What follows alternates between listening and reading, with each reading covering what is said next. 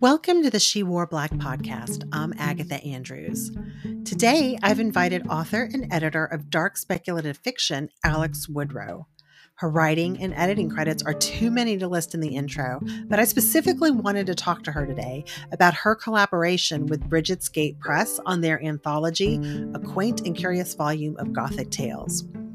We also talk about her experience as a writer from Romania and how that's impacted her career, as well as her dreams for fellow Romanian writers.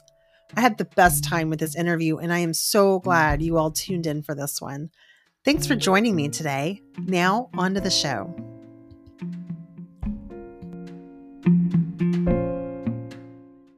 Hey, Alex, thank you so much for coming on the show. Thank you so much for having me. I want to offer you extra thanks because you're way over there in what is a Gothic reader and writer's dream in Transylvania. Um, yes. um, so I know there's a big time difference. So uh, there's extra thanks today.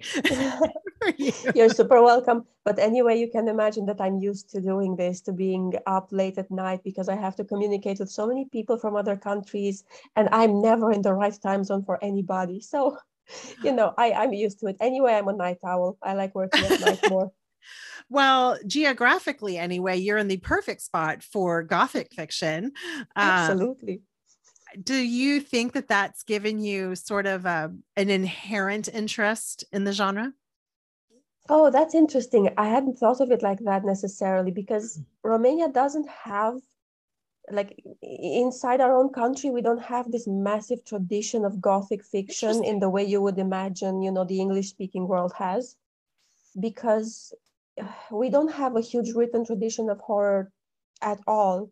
Most of our horror is more folk horror you know it's more the kind of thing that you tell by i mean yeah of course you would tell gothic stories by the fire too but this is a lot more you know practical horror uh, earthy things like how to prevent people from rising from the dead and you know tips and tricks you know 10 herbs to use in order to prevent the dead from rising that sort of thing. And we don't have this enormous tradition of horror. Having said that i think that we are a horror reading country. Oh okay. I think everybody i know loves to read horror. Everybody i know reads in english of course. In romania everybody speaks english. Most of us are bilingual at this point so i grew up definitely surrounded by horror books from you know the english speaking world. So that helped for sure. And then of course the setting itself it kind of lends itself to that sort of thing. We have i mean i just recently moved back a couple of months ago. I was away for seven years living in italy. Mm-hmm. and i just moved back because i missed this country and i wanted to be back here and I already have this list of nearby castles and abandoned castles and mansions. And I've I've seen this. Uh, there was a display in the center of town. These photographers took pictures, and there was a little description and the area where you could find it. And I took pictures of every single one of them because they look amazing. And I can't wait to go and actually visit them in person. You know, the ones that are relatively safe to visit because not all of them are because of uh, crumbling, not because of vampires or anything. oh, rats. yeah, also rats probably. Oh, uh, oh goodness. Um, but yeah, I so I just moved into this new region. Sorry. No, I just think this is amazing. Please tell me you're going to post these things on Instagram when you do visit. Of course, of course, I cannot wait. And um, I also have uh, I mean, I don't know how much I'm going to be able to do all in one summer because I have so many dreams of what I want to do here now that I'm back. But Romania also has several, like many hundreds of abandoned villages. So these are very small, very remote villages where the people just, you know, aged out. The young people moved to the city, the old people died, nobody came back. And they are completely empty now. And I actually wrote a story that's set in one of those villages, in my oh, grandmother's village, actually and it's going to be published in um, the horror library at the beginning of March. And when that happens, I intend to go and visit that village and take pictures if I can still find it. Like these are all dreams, so we will see if I can oh, accomplish wow. it. Yes, but definitely. yeah, the setting is definitely the sort of place where you can at least start to dream about these stories. And hopefully, I, I want to encourage more people here to actually write these stories because there are not enough Romanian writers, and I want to make more. Yes, absolutely. there, every everybody needs uh, you know the nurturing you know it's real important to have to know that there's others like you and that that mm-hmm. there's a fostering of that you know i was wondering in texas when i was first getting started like was there anybody really in texas doing this well there's loads mm-hmm. of people but you yeah. have to find each other and so Absolutely. i love that you're trying to create this community over there because i know that they're there mm-hmm. you know there has to be mm-hmm. you know it, not as much as you would think Mm. It was actually I had a shock recently when I was I started looking for this community and I was even I wrote to the Horror Writers Association and I asked them, I straight up went, I would like to meet other people in Romania. Right. And they said, That's great, there are two of you. I thought, two? Yes, including yourself, there are two of you. Okay. But then I also realized that of course I grew up in a culture like Romania is still a very poor country. I grew up in a in a culture that told you that if you're going to be an artist of any sort, you are going to die of hunger, guaranteed. Mm. My parents' generation were not extremely nurturing in that direction, not necessarily from bad intentions or anything. They just wanted to give us tools for survival. Sure. And the arts were not necessarily what they considered at the time as, you know, something that would keep you alive. And also because we just came out of a totalitarian regime at the end of 89 that was a huge chunk. That was maybe 30 or 40 years that they were under strict censorship. Mm. So you mm. couldn't write anything. Right. You couldn't write any stories. You couldn't write song lyrics. You couldn't, you know, you couldn't be published unless it was approved. So if you take out an entire 30 years of history, that's a whole generation of people who yes. had no connection to literature whatsoever, unless it was the one that was approved by the state, you know they loved their stories about how nice it was to be a Romanian peasant and how uh, soul fulfilling the country life was and how beautiful the forests are. So, you know, combining that with the fact that it's a poorer country, we genuinely haven't nurtured for basically two generations now. We haven't even just basically telling young people look it's okay to write like it's okay if you want to be a writer there are things you can do it doesn't mean that you have to be the next Stephen King, you know, it doesn't right. mean that you have to win that kind of lottery. But in the writing world, there are so many branches you can take and actually work and be happy. And maybe you don't even want to make it for a living and you just want to do something else for a living and still write and publish stories. Oh, and sure. that's fantastic. And that's not the sort of speech that you hear told in Romania almost anywhere right now. And I think my generation is going to be one of the first who are going to you know take up that torch and start telling people look it's okay you get to do this oh do it gosh. it's going to be fine this is so yeah. fascinating. And I know that you're a horror writer, but I'm just putting this out there and I'm sure you've probably already thought about it, or I'm not the mm-hmm. first person to think about this. But I would love to read like a nonfiction memoir about this. Mm-hmm. You know, I think this would I be so plans. fascinating. Oh, good. I definitely have plans. I just have to find the time for all right. of them. So nonfiction, I, I, I keep like um I call it an author's Bible.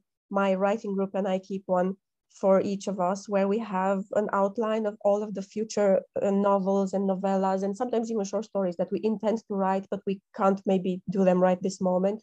And I think there's more nonfiction on mine than there is fiction because I want to do so much to preserve this local culture. I want to do a book on the local superstitions related oh, yeah. to death and funerals. I want to do a book on the local uh, cooking how and how it relates to folklore because you know uh, certain fruits do have certain properties and certain herbs if you take them in the graveyard at midnight and do certain things and make brew certain teas so i definitely want to do a folklore cookbook i definitely want to do you know i'm also writing fiction that tries to connect somehow to my culture. So someday I would like to write nonfiction books that accompany that fiction and show the actual legends and myths that inspire the fiction. Because right now there aren't any translations. Right. Like I have friends, I have so many friends who are telling me, where can we read some of your folklore? And I keep having to say, I wish I could tell you, but right. you can't. It's either not digitized, so it exists only on paper in a library somewhere, in a museum somewhere, or if it's digitized, it's not translated. Uh-huh. So good luck. Yeah, yeah. Well, you know, I think this is, I mean, I'm here for it. so, but I think a lot of people would be. And not only that, these are resources for other writers. Mm-hmm. You know, mm-hmm. this is something I think we're all waiting. So we will wait patiently because we know it's a long list. But given yeah. all of this background and all of this history, all of these things that you want to work on, how is it let's talk let's talk about the origin story of this of this anthology you did with with brigids gate press i think i'm pronouncing yeah. that correctly yeah um called a quaint and curious volume of gothic tales mm-hmm. you have mm-hmm. all of this stuff you have your hands in a lot of projects because anyone yes. that looks at your resume will see that you, there is like I'm sitting here going, I want all of these things, Alex, even though you're mm-hmm. writing all of this other stuff and you have your hands on all these things. How is it that you came to do this anthology with what is a new and up and coming? They're mm-hmm. making waves already in the world of, yeah. of Gothic literature. Um, how is it that you came to work with them all the way over there while you're so busy? What's the origin story here? yeah. Well, I have a chronic issue of wanting to do everything. Oh, yes, because I, I came. okay. I have that problem too. I think part of my reason is that I came to this profession relatively late. Mm. I no, there's no such thing as late, but I definitely could have been there a lot sooner, but I was not encouraged to pursue writing by my family and my community, like I said. So I did a lot of other stuff before getting there. And I never really loved doing any of the other stuff. You know, it was like it was great. I had this job for a long time. I loved it. It was good, but I did, it didn't feel right.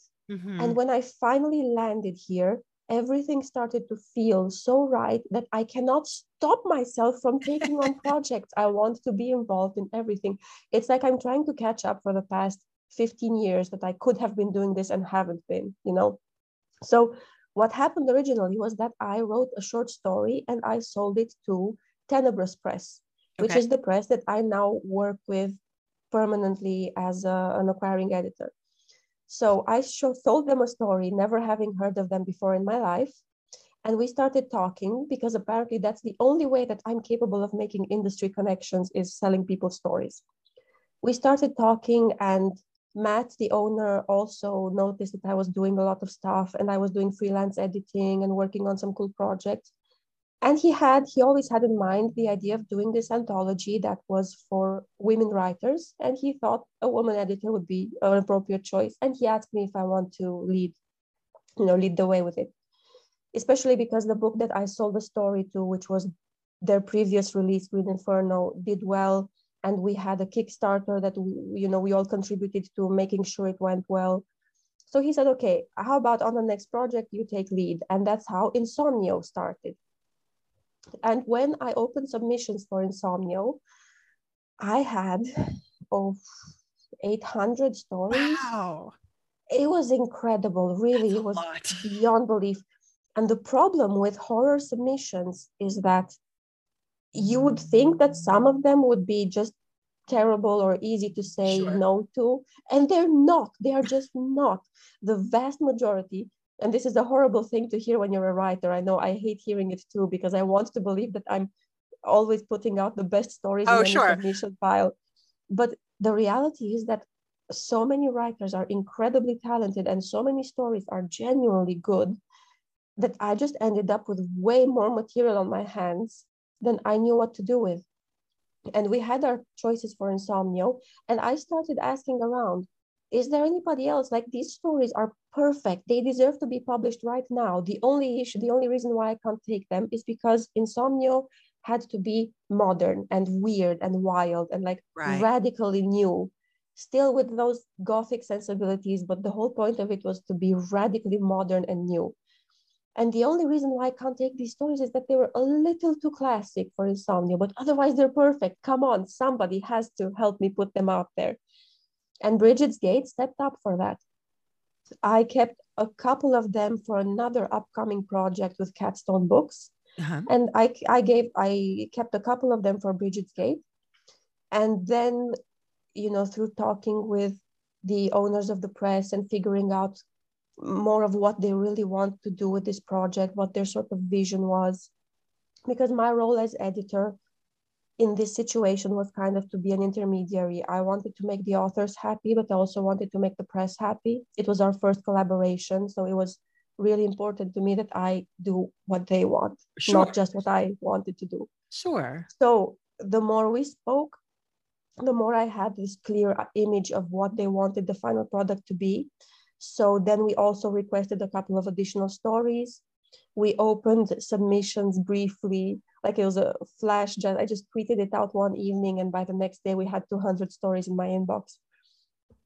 I opened it up briefly because we were looking for specific themes, like we were still looking for a Raven themed story. Yeah. And um, yeah, and then out of all of those, we finally brought together what ended up being our final lineup, which I think, as much as we said it was more a little more of a classic Gothic, it's not really a classic Gothic. It's still modern Gothics, but it has that sort of classic feeling. It spans all sorts of themes and all sorts of authors who are at all sorts of stages of their careers. So we were, yeah, really happy with the result on this one. So you just touched on something that was an important point for me whenever I was reading through the stories. Um, I haven't finished reading through all of them yet, but I'm very excited that you have the paperback out now because I Mhm. the way my brain processes information, I really struggle with ebooks. So I'm Mhm. thrilled that this is also available in paperback and we'll finish reading the stories in paperback. But um what I felt when I was reading these was that they were timeless. Even Mhm. if there was a single phrase or sentence that referenced that this was a contemporary setting, Mhm. the entire rest of the story made you feel like it was timeless. It could be historical or it could be Yeah. na- contemporary.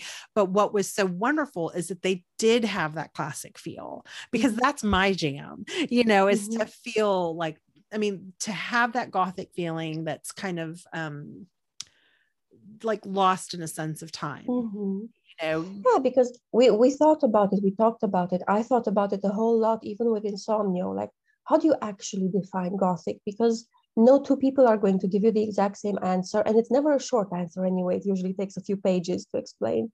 So, what I really wanted, what we really wanted, was to break it down to the most basic feelings. Is it going to inspire those kinds of feelings? Is it a little cozy, but with a little bit of dread? Oh, you sure. know are Yeah. we going to span the whole arc of themes ranging from hauntings and insanity and struggling with a sense of identity and which are the core themes of the pure classic gothics as well and you know are we going to have varied locations are we going to have these memorable creepy moments that are going to soak into people's bones that was the sort of thing that we were after because you know, a pure classic Gothic, they exist already.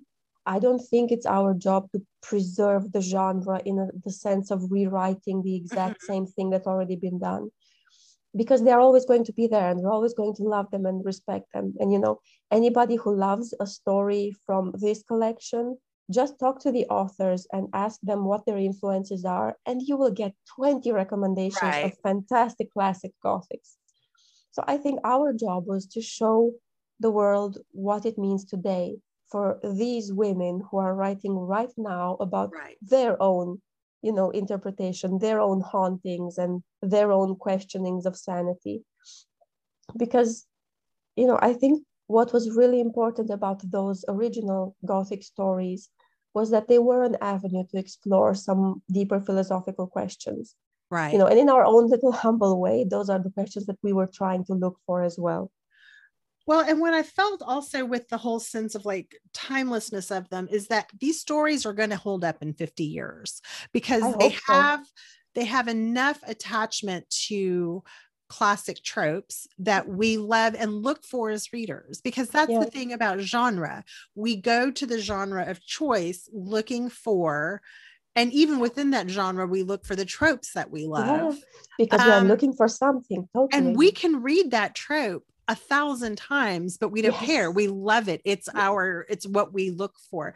And so but what what can happen sometimes with any art form this isn't even just literature this is all art Mhm. forms is that some things will hold up and other things will Mhm. feel dated and you know or because there are maybe things about it that are um you know either our ethics change or Mhm. um maybe the style is changed you know that kind of stuff Absolutely. for example like i also i also read and write romance as much as i read and write horror and there are definitely dated things you know where of what was acceptable or what was trendy at mm-hmm. a time but then there are classic things that never go away Never go old. and so i feel like you know we found the classic tropes you mentioned ravens the first story i went to was a kindness of ravens because ravens are one of my jams you know i'm like oh i see ravens in the title let me go to that first even though it was like a story towards the end of the book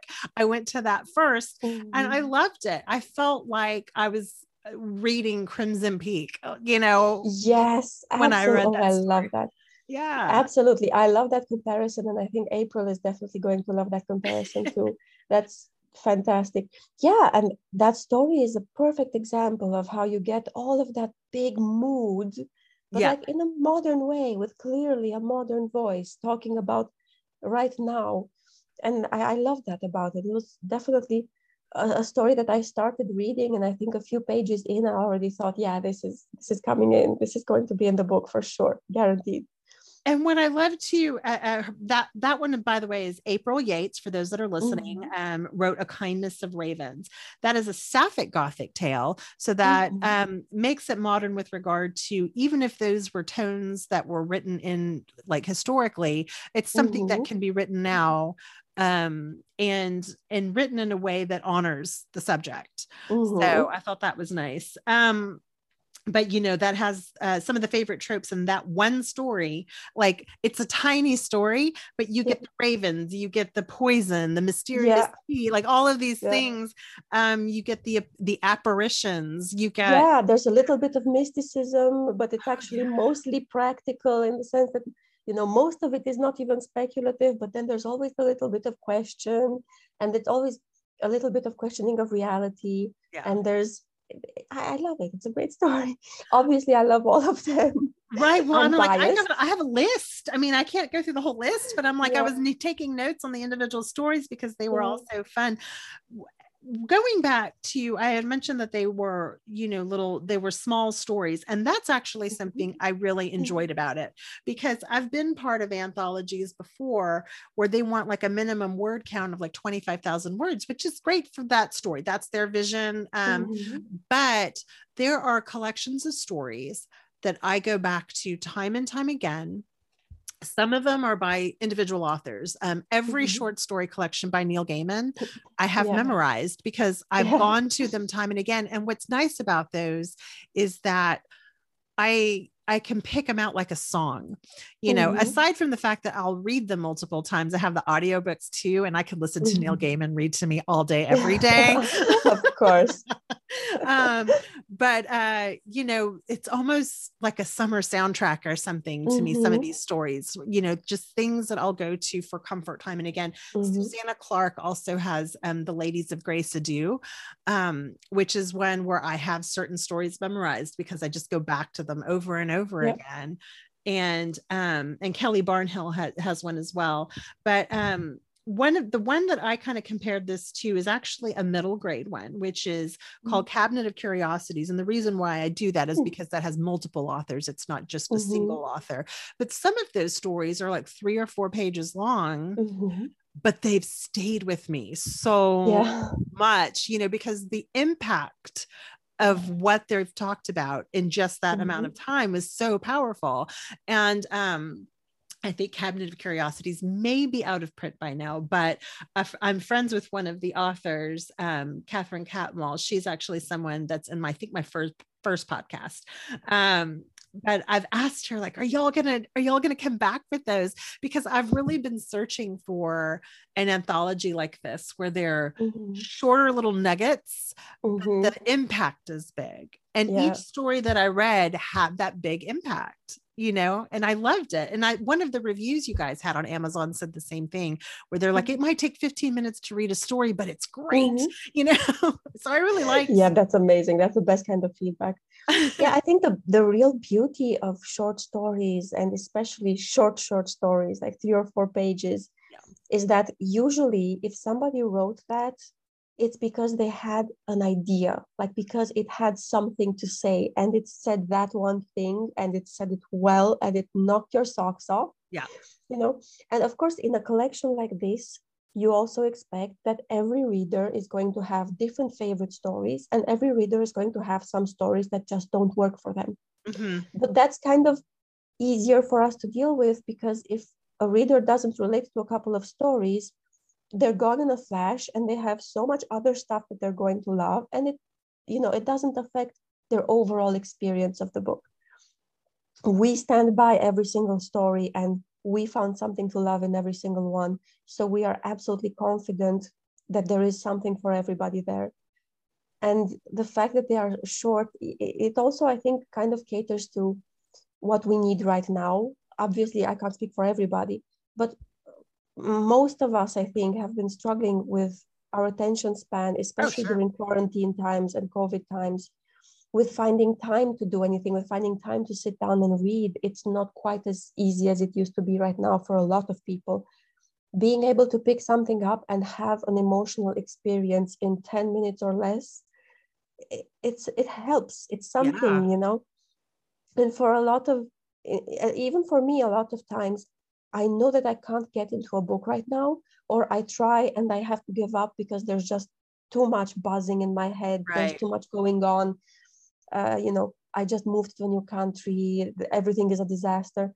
But you can always take 10 minutes to sit down with a short story. And I feel enriched every time I do it. And, you know, that's kind of what I hope that our readers are going to get from it too that they're going to sit down and feel enriched, whether they just read one and then they have to stop for a week, or they just read the whole thing in one sitting.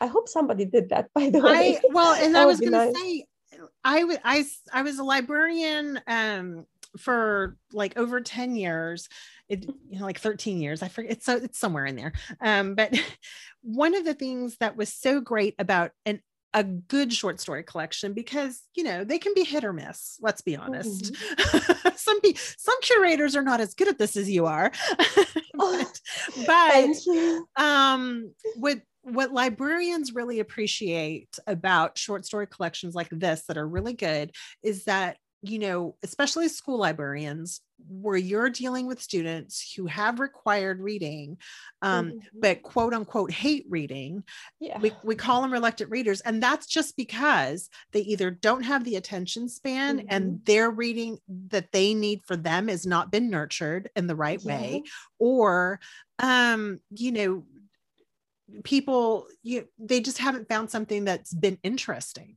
you know Absolutely. especially teenage boys like when the in those like 11 mm-hmm. 12 13 year old years mm-hmm. you either like lose them or you get a reader for life if you can get them to read just the right thing um, and so we used short story collections a lot because mm-hmm. i would mm-hmm. tell them look you you don't have to make a big commitment here you mm-hmm. can pick a couple of stories and see and then they would inevitably read the whole thing because they did not feel overwhelmed yeah. by 300 pages they were like mm-hmm. oh okay well i i can handle the 10 pages you know or whatever totally and then that's what would start them well good do you have mm-hmm. anything else like this and it would just oh really, that's lovely i bet you love that question well and yes i did because what it was is that um, we used those collections as vehicles for reluctant readers mm-hmm. to discover a love of reading you know and so i'm mm-hmm. really going to try to um, you know put this out there to librarians I know and mm-hmm. just try to and tag some like library associations and stuff mm-hmm. just because I think this is really it's really smart but it's also really fun mm-hmm. there's nothing inaccessible about these stories at the same time that they are rich yeah. you have a lot to offer mm. you know? so i just i really love this volume Congrats. i think thank you thank you so much honestly it mm-hmm. means a lot to me because i'm obviously relatively new to this and i'm just learning. With everything i do i'm always making mistakes and learning from them. So it, it means a lot to us that we manage to put together something that makes people happy. And i definitely love the idea like honestly that's my ideal target audience. I write for adults mm-hmm. officially unofficially i'm actually writing for that late teenager who is reading books they're not supposed to be reading yet yes. in secret because I was that teenager. because I hated every single thing that they assigned to us in school. I loathed that literature. When I was able to, I didn't even read the books. I just read summaries and I was clever enough to talk on a book for an hour that I had never read. And I always got A's. So, you know, I was always fine, but I could not stand them. And if I had been stuck with just the books that the school made me read, I would have probably thought I was not a reader, which would have been the furthest thing from the truth. Luckily, you know, at some point when I was 13 or 14, I guess, I broke into my father's locked liquor cabinet and came out with a Stephen King book. He was so hiding it in, in there. he was he was hiding a bunch of horror books in there oh, wow. because you know it, they were not great. for a young mind. I was not after the liquor, but I came out with a couple of horror books. Does and Stephen King when... know this anecdote? This is a fantastic anecdote.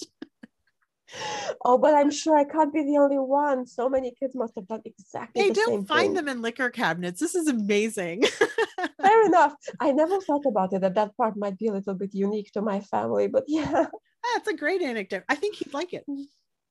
Um, but yeah, no, that's this is something that um I'm also going to talk to teachers about because I think it's a mm-hmm. great way for people to dip their toe into a genre they may be not as familiar mm-hmm. with.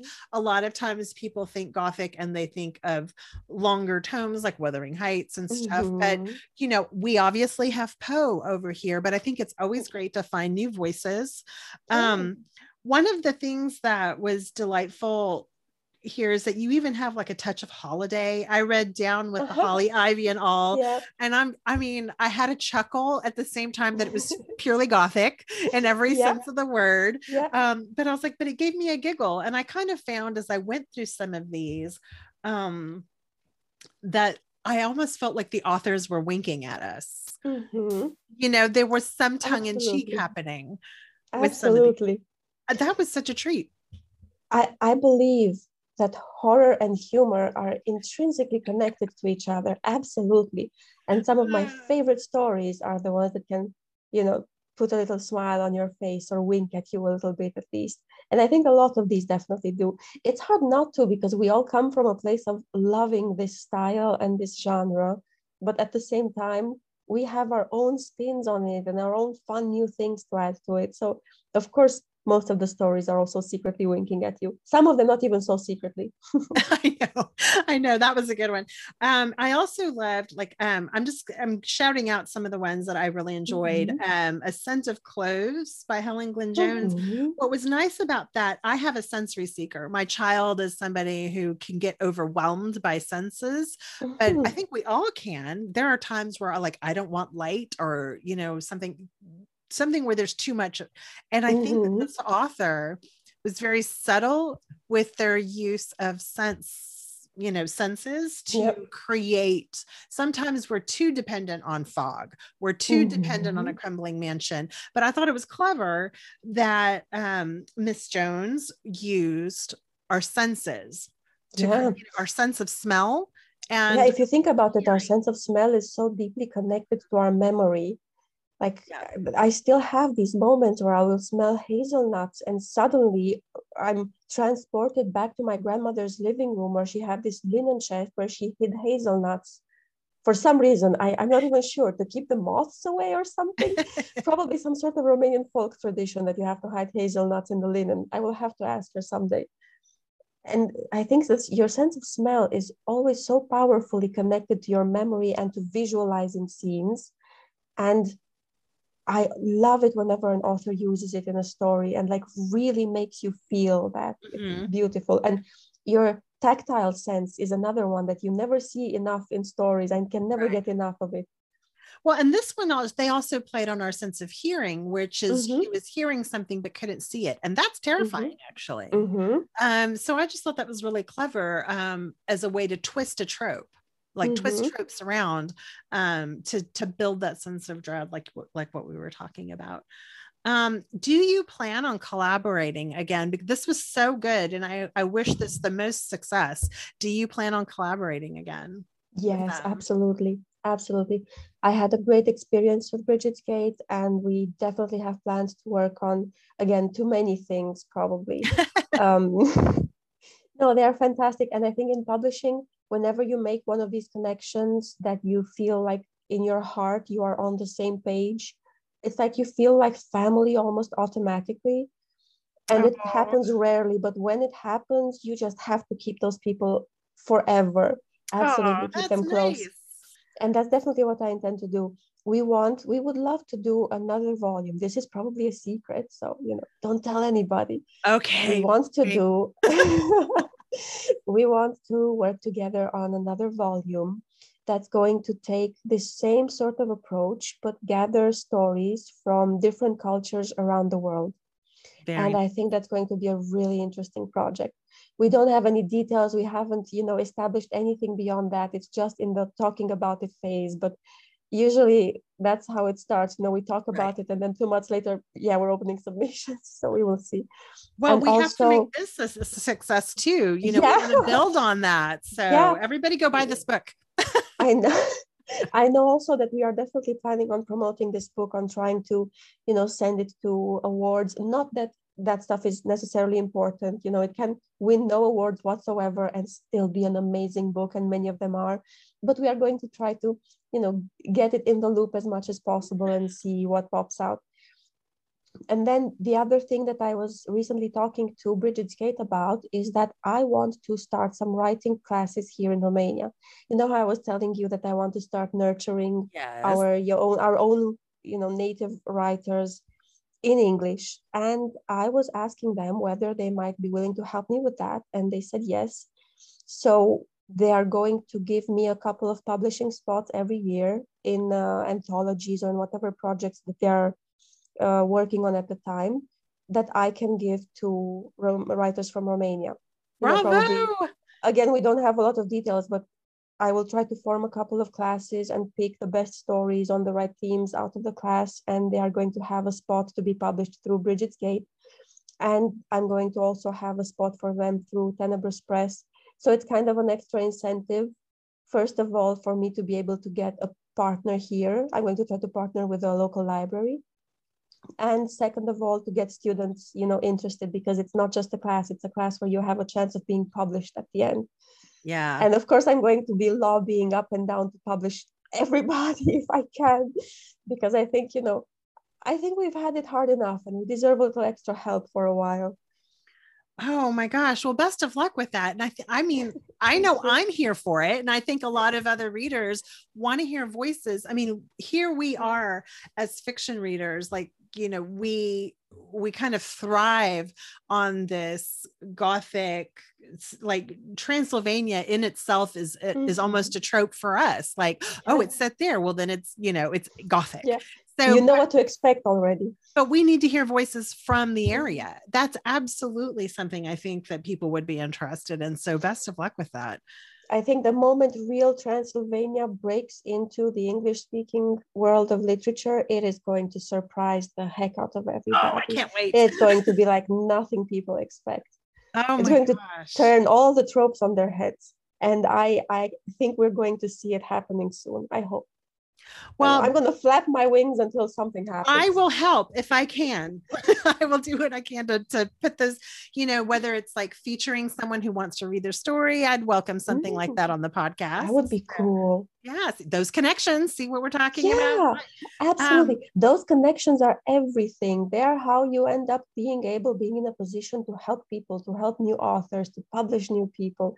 That's how it works. It's fantastic it's funny you say that because um, PJ Hoover is a friend of mine. She lives around here, mm-hmm. but she's a writer also. And I'm um, was talking to her at a conference that we have here regularly, and she she also i interviewed her too for twice but uh, one of the times was she put together uh, an anthology also on femme fatales so oh that's so cool uh, yeah she's amazing but she um was talking about how like the connections are so important and no and like conferences or these sorts of things mm. um really set you up for you know success as a writer too just mm-hmm. meeting other people and nurturing that with other people yeah. Everything so. It's definitely something that has an upside and a downside mm-hmm. for sure. The downside being that a lot of people can feel excluded.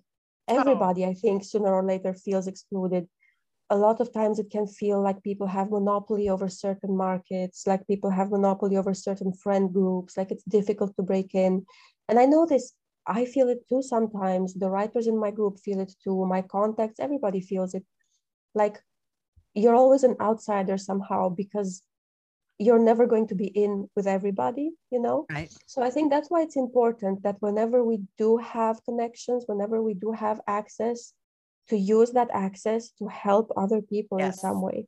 That is the only thing and if you're not doing that i think you're doing it wrong because that's the only thing it's there for that's the only thing that really matters in the end yes and i think it's really powerful too that you're like trying to establish you know we're not going to think in terms of oh you guys had a totalitarian government for a while maybe didn't have a voice or an opportunity to have a voice. So i'm mm-hmm. really excited like you're one person out there trying to make this all happen. So you know everybody like follow alex on twitter you know and imagine support. what i'm going to be able to do when i can get another couple of people from this country on my team. We are going to kick ass. Absolutely. Yes. And i like that with with the fervor in which you said it. That that pleases um, well best of luck to you. We definitely want to have you back on the show with your future projects and thank um, you so um, much. I would love to be here again and i want to thank brigid's gate press also for putting this out and and so do i. So, you know.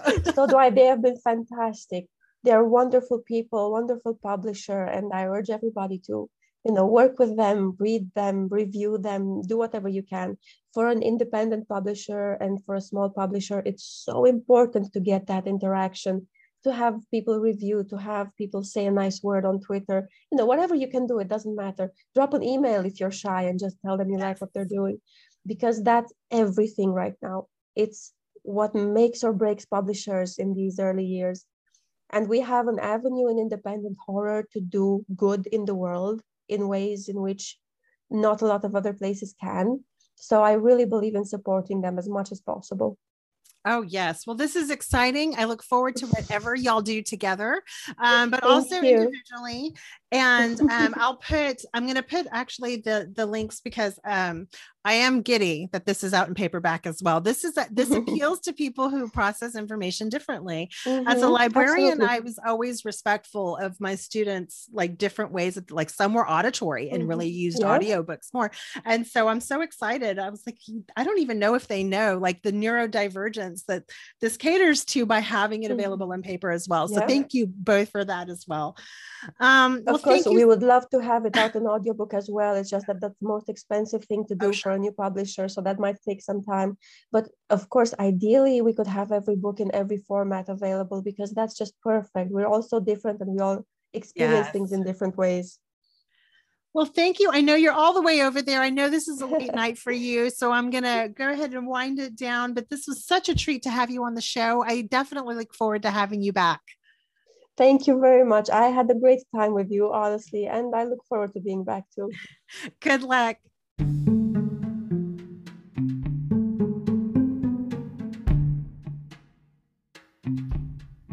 Thanks for joining us today on She Wore Black. You can follow the show on Instagram and Twitter if you follow the links on our website at sheworeblackpodcast.com. We have some great episodes coming your way, so be sure to subscribe and leave us a review on Apple Podcasts, Spotify, Stitcher, or Google Podcasts. You can also support the podcast by shopping at our online bookstore at bookshop.org slash shop slash she wore black.